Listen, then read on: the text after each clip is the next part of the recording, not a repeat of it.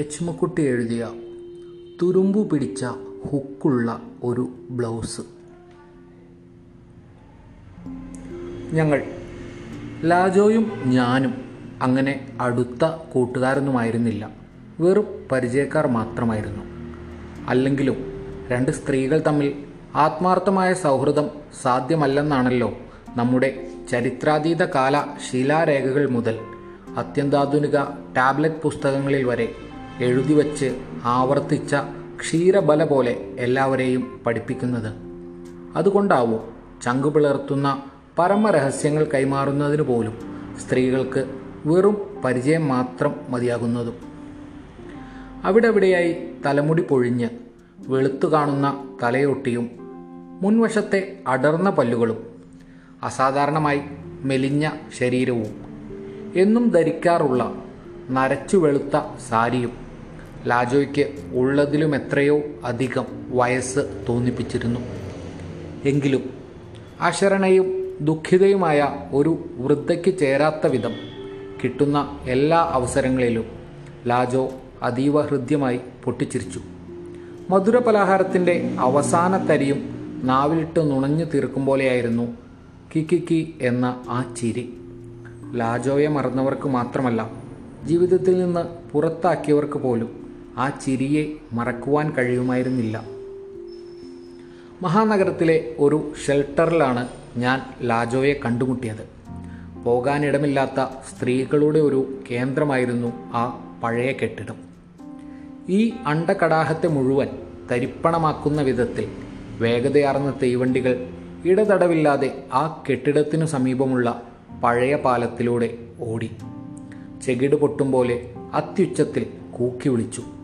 ഷെൽട്ടറിലെ സ്ഥിരം അന്തേവാസിയായി മാനസിക പ്രശ്നങ്ങളുള്ള തൊണ്ണൂറുകാരിയായ ഒരു അമ്മൂമ്മയുണ്ടായിരുന്നു ആരുടെയോ കാമുകിയാണെന്ന് സ്വയം വിശ്വസിച്ചിരുന്ന അവർ ആ ശബ്ദകോലാഹലത്തെ സ്ഥിരമായി പ്രാഗിയിരുന്നു. നല്ല മനോഹരമായ ഇംഗ്ലീഷ് ഭാഷയിൽ. അങ്ങനെ ഇടമുറിയാത്ത മഴ പോലെ പ്രാകുമ്പോഴും അവർക്കുള്ളതിൽ ഏറ്റവും നല്ല വസ്ത്രങ്ങളും അണിഞ്ഞ് ആ കാമുകനെയും കാത്ത് ഷെൽട്ടറിന്റെ വരാന്തയിൽ ഇരിക്കാറുള്ള അവർക്ക് തുളുമ്പാനൊരുങ്ങുന്ന ഒരു കണ്ണുനീർ തുള്ളിയുടെ കോലമായിരുന്നു ഉണ്ടായിരുന്നത്. സ്ത്രീകളുടെ സർവോതുമുഖമായ ഉന്നമനത്തിനായി പ്രവർത്തിക്കുന്ന ഒരു സംഘടനയാണ് ആ ഷെൽട്ടർ നടത്തിയിരുന്നത്.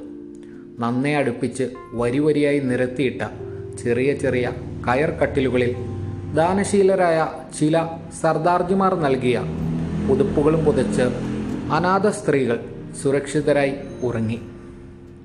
ഷെൽട്ടറിൽ വിളമ്പിയിരുന്ന ഭക്ഷണത്തിൽ കുറച്ച് ദാരിദ്ര്യമുണ്ടായിരുന്നു.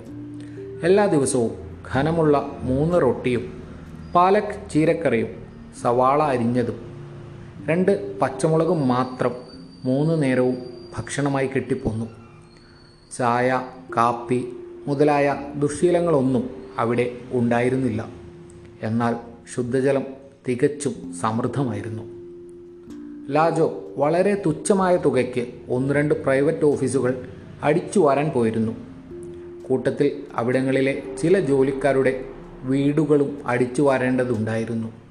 അതിന് പ്രത്യേകം കൂലിയൊന്നും ഇല്ലെങ്കിലും ആ ജോലിക്കാരുടെ സന്മനസ് ലഭിക്കുമെന്ന് ലാജോ വിശ്വസിച്ചു. ബാക്കി സമയം ഷെൽട്ടറിലെ പാചകത്തിലും മുറികൾ വൃത്തിയാക്കുന്നതിലും മറ്റ് അന്തേവാസികളുടെ തലമുടി കെട്ടിവയ്ക്കുന്നത് മുതലുള്ള എല്ലാ ചില്ലറ കാര്യങ്ങളിലും വ്യാപൃതയായി. അതുമല്ലെങ്കിൽ സ്വന്തം സമ്പാദ്യമായ ചില പഴന്തുണിക്കെട്ടുകൾ അഴിച്ചും മുറുക്കി കെട്ടിയും നേരം പോക്കി. ഒരു മിനിറ്റ് പോലും വെറുതെ ഇരിക്കുന്ന ലാജോവിനെ സങ്കല്പിക്കാൻ ആർക്കും കഴിഞ്ഞിരുന്നില്ല. എപ്പോഴും കി കി കി എന്ന് ചിരിച്ചുകൊണ്ട് വേവുന്ന വേനലിലും ഉറയുന്ന ശിശിരത്തിലും സ്വതവേ വിമുഖമായ ഷെൽട്ടറിൽ ലാജോ ആഹ്ലാദമുണ്ടാക്കാൻ പരിശ്രമിച്ചിരുന്നു.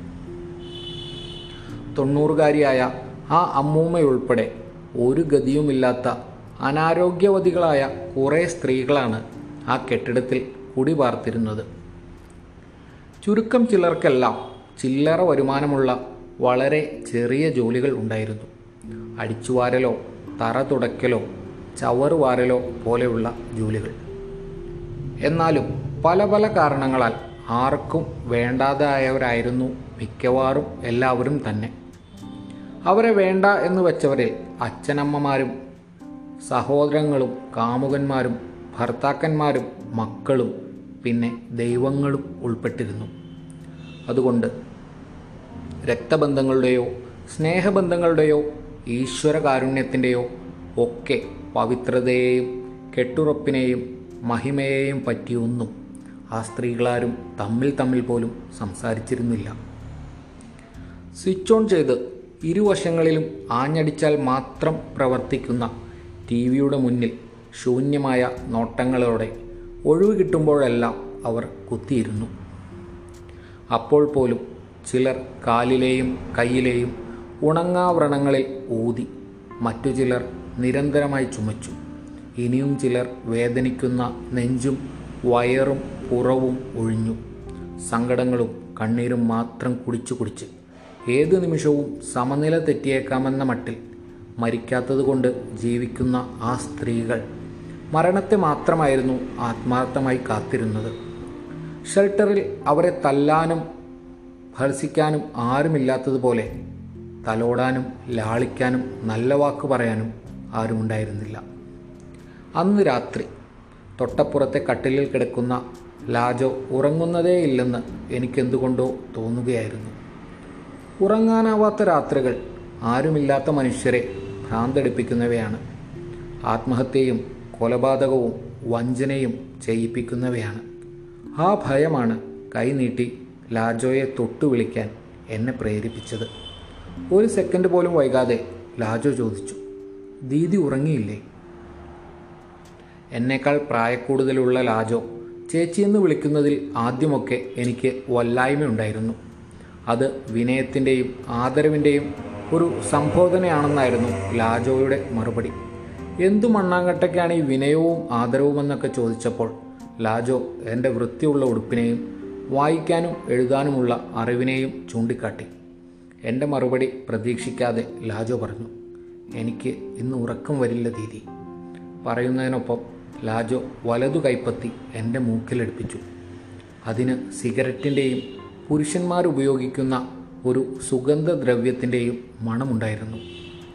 എന്റെ മനസ്സിൽ പെട്ടെന്ന് അപായമണി മുഴങ്ങുവാൻ തുടങ്ങി. ലാജോ ഏതോ പുരുഷനുമായി അടുപ്പത്തിലായിരിക്കുകയാണ്. അതാണ് ഉറക്കം വരാതെ തിരിഞ്ഞും മറിഞ്ഞും കിടക്കുന്നത്. നല്ലവനായ ഒരാളാണതെങ്കിൽ ലാജോയ്ക്ക് ഒരു ജീവിതമുണ്ടായിക്കൂടുന്നില്ല. പക്ഷേ അയാൾ നല്ലവനല്ലെങ്കിൽ അത് മനസ്സിലാക്കാൻ ഒരു വഴിയുമില്ലല്ലോ എന്നോർത്ത് ഞാൻ വ്യസനിച്ചു.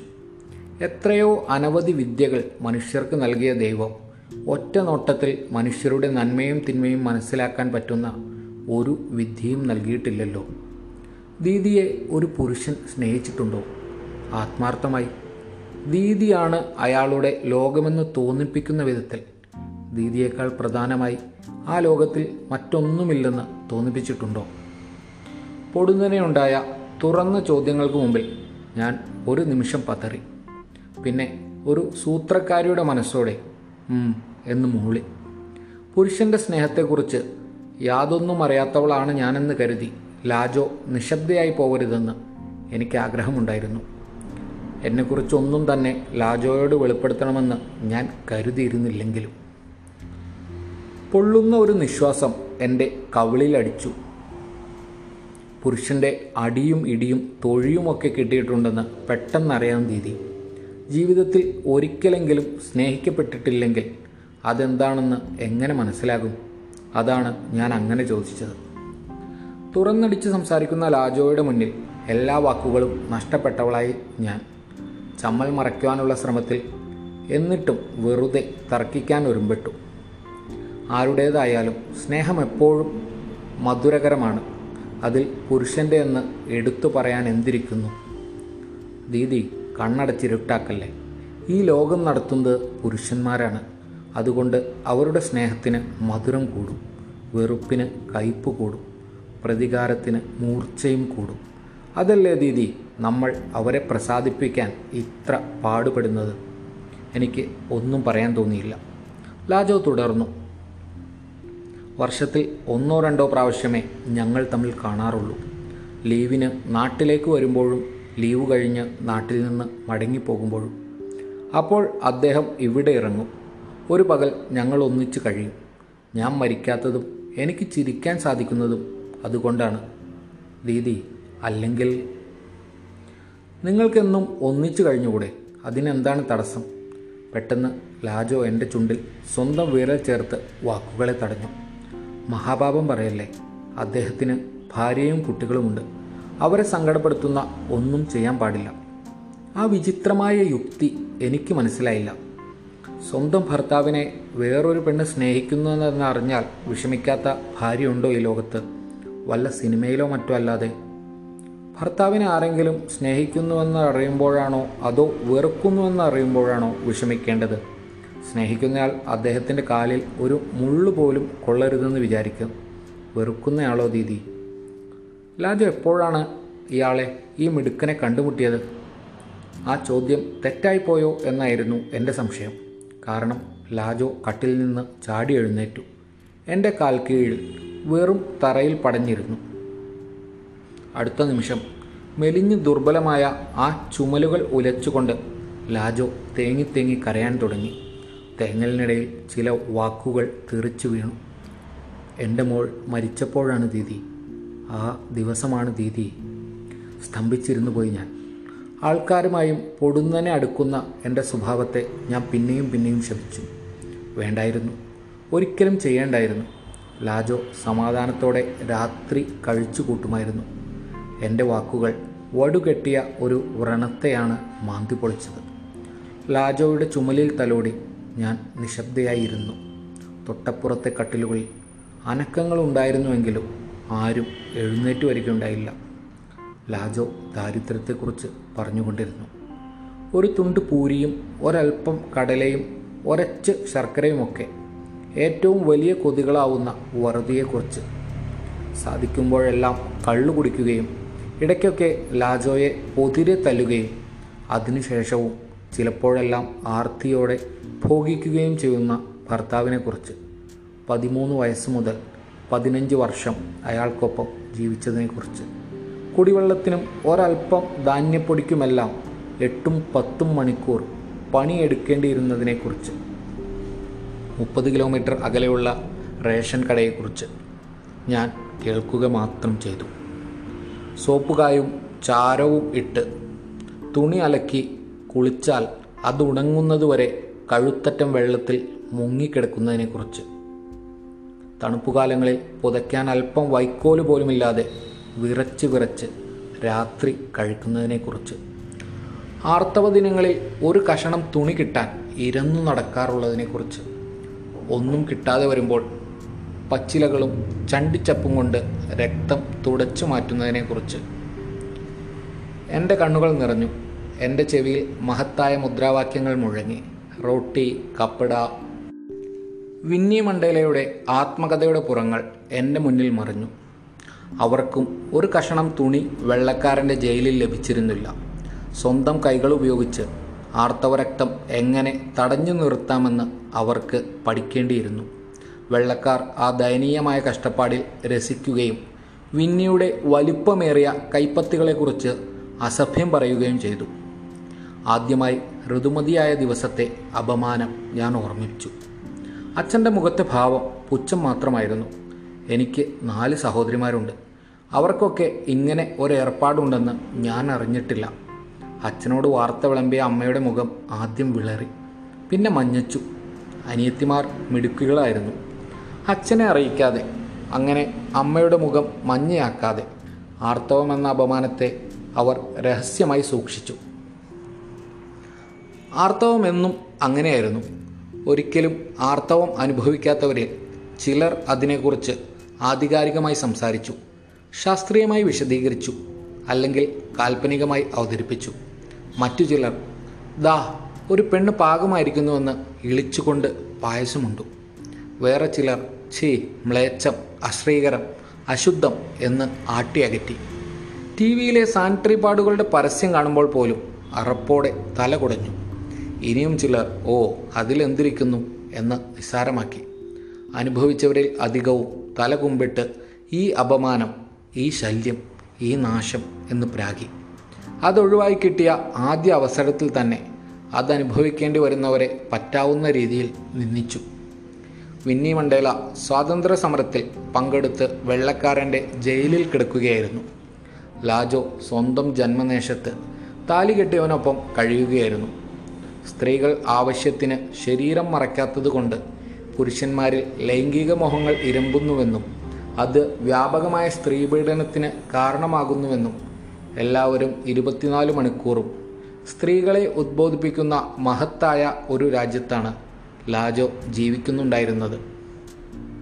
വേദനകൾ ആരംഭിച്ചിട്ടേ ഉണ്ടായിരുന്നുള്ളൂ. പതിനാല് വയസ്സിൽ തന്നെ സുമനെ വിവാഹം ചെയ്യിച്ചു അവളുടെ അച്ഛന് അതിന്റെ പേരിൽ രണ്ട് ദിവസം കള്ളു കുടിക്കാൻ പറ്റി. സുമന്റെ അച്ഛനൊപ്പം കള്ളു കുടിക്കുന്ന ഒരാളായിരുന്നു വരൻ. ലാജോയുടെ ഗ്രാമത്തിൽ താഴ്ന്ന ജാതിയിൽപ്പെട്ട ദരിദ്ര പെൺകുട്ടികളെ വേഗം കല്യാണം കഴിപ്പിക്കുന്നതാണ് സുരക്ഷിതം. കാരണം ഉയർന്ന ജാതിക്കാരുടെ കണ്ണിൽ വളർച്ചയെത്തിയ താണജാതി പെൺകിടാങ്ങൾക്ക് അനവധി ജോലികൾ അവരുടെ അകം മുറികളിൽ ചെയ്യാനുണ്ടാകും. വേഗം കല്യാണം കഴിച്ച് ഒന്ന് പെറ്റാൽ പിന്നെ ഉയർന്ന ജാതിക്കാരുടെ അകം ജോലികൾക്ക് അങ്ങനെ അധികമായി വിളിപ്പിക്കില്ല. കല്യാണ ദിവസം ലാജോയ്ക്ക് നാലഞ്ച് പൂരിയും കുറച്ച് കടലയും തിന്നാൻ കിട്ടി. വധുവായ സുമനും അതിൽ കൂടുതൽ ഒന്നും കിട്ടിയില്ല. പത്ത് ദിവസം കഴിഞ്ഞപ്പോൾ സുമൻ മരിച്ചുപോയി ദീദി. ഇപ്പോൾ ലാജോ കരയുന്നില്ല. കല്ലിൽ കൊത്തിവെച്ച മാതിരി നിശ്ചലയായിരിക്കുകയാണ്. സുമന് പച്ചിലയും ചണ്ടിച്ചപ്പുമൊന്നും വേണ്ടി വന്നില്ല. അവളുടെ അമ്മായി അമ്മ എവിടെ നിന്നോ ഒരു പഴയ ബ്ലൗസ് എടുത്തു കൊടുത്തിരുന്നു. ആ പഴന്തുണിയിലെ കൊളുത്തിൽ തുരുമ്പിന്റെ വിഷമുണ്ടായിരുന്നു ദീദി വിഷത്തിന്റെ ജന്നി വന്നാണ് സുമൻ മരിച്ചത്. കള്ളുകുടിയൻ ഭർത്താവിന്റെ പ്രേമാവേശങ്ങൾ ഏൽപ്പിച്ച പരിക്കുകളിൽ അമർന്ന് ആർത്തവ രക്തത്തിൽ കുതിർന്ന ബ്ലൗസിലെ തുരുമ്പ് പിടിച്ച ആ ഹുക്ക് പതിനാലുകാരിയായ സുമന് കൊടുത്തത് ടെറ്റ്നസും മരണവുമാണെന്ന് എനിക്ക് മനസ്സിലായി. സുമനെ പോലെയുള്ളവർക്ക് പോളിയോ വന്നാൽ ഡിഫ്തീരിയ വന്നാൽ ടെറ്റ്നസ് വന്നാൽ ഇരിക്കെ കുത്തനെ തീയിലേക്ക് വീണതുപോലെ ഞാൻ പൊളിഞ്ഞു. എന്റെ കണ്ണിലൂടെ അപ്പോൾ ഒഴുകിക്കൊണ്ടിരുന്നത് കണ്ണീരായിരുന്നില്ല നീരാവിയായിരുന്നു. മകളുടെ ശവമടക്കിന് ശേഷമാണ് ആത്മഹത്യ ചെയ്യാനായി ലാജോ ഗ്രാമത്തിലെ റെയിൽ പാളത്തിലെത്തിയത് പക്ഷേ അവിടെ അദ്ദേഹം ഉണ്ടായിരുന്നു മരിക്കാൻ അനുവദിക്കാതെ. ചിലപ്പോഴൊക്കെ സിനിമാ കഥകൾ പോലെ ചിലതെല്ലാം മനുഷ്യരുടെ ജീവിതത്തിലും ഉണ്ടാകും ലാജോയ്ക്ക് അദ്ദേഹം ഈ മഹാനഗരത്തിൽ വേറൊരു ജീവിതമുണ്ടാക്കി കൊടുത്തു. ഷെൽട്ടറിലെ താമസവും ഓഫീസ് അടിച്ചു വരുന്ന ജോലിയും അദ്ദേഹം വഴിയാണ് കിട്ടിയത്. ലാജോയുടെ പഴംതുണിക്കെട്ടിൽ നിറയെ തുണികളായിരുന്നു. ആർത്തവത്തിന് സ്ത്രീകൾ കൊടുക്കാൻ പാകത്തിൽ തയ്യാറാക്കിയ തുണിത്തുണ്ടങ്ങൾ. ലാജോ വലിയ വലിയ ബംഗ്ലാവുകളിൽ പോയി ഇരുന്നു മേടിക്കുന്ന തുണികൾ കൊണ്ടാണ് അതുണ്ടാക്കുന്നത്. ലാജോയുടെ ഗ്രാമത്തിലുള്ളതുപോലെ ഉടുതുണിക്ക് മറുതുണിയില്ലാത്ത പെണ്ണുങ്ങൾ എത്ര വേണമെങ്കിലുമുള്ള ഇടമാണ് മഹാനഗരം. ലാജോയെ കാണാൻ വരുന്ന ദിവസങ്ങളിൽ ആ തുണികൾ ശേഖരിക്കാനും വിതരണം ചെയ്യാനും വൃത്തിയായി ഉപയോഗിച്ച് ശീലിക്കണമെന്ന് ഉപദേശിക്കാനും അദ്ദേഹവും ലാജോയ്ക്കൊപ്പം കൂടാറുണ്ട്.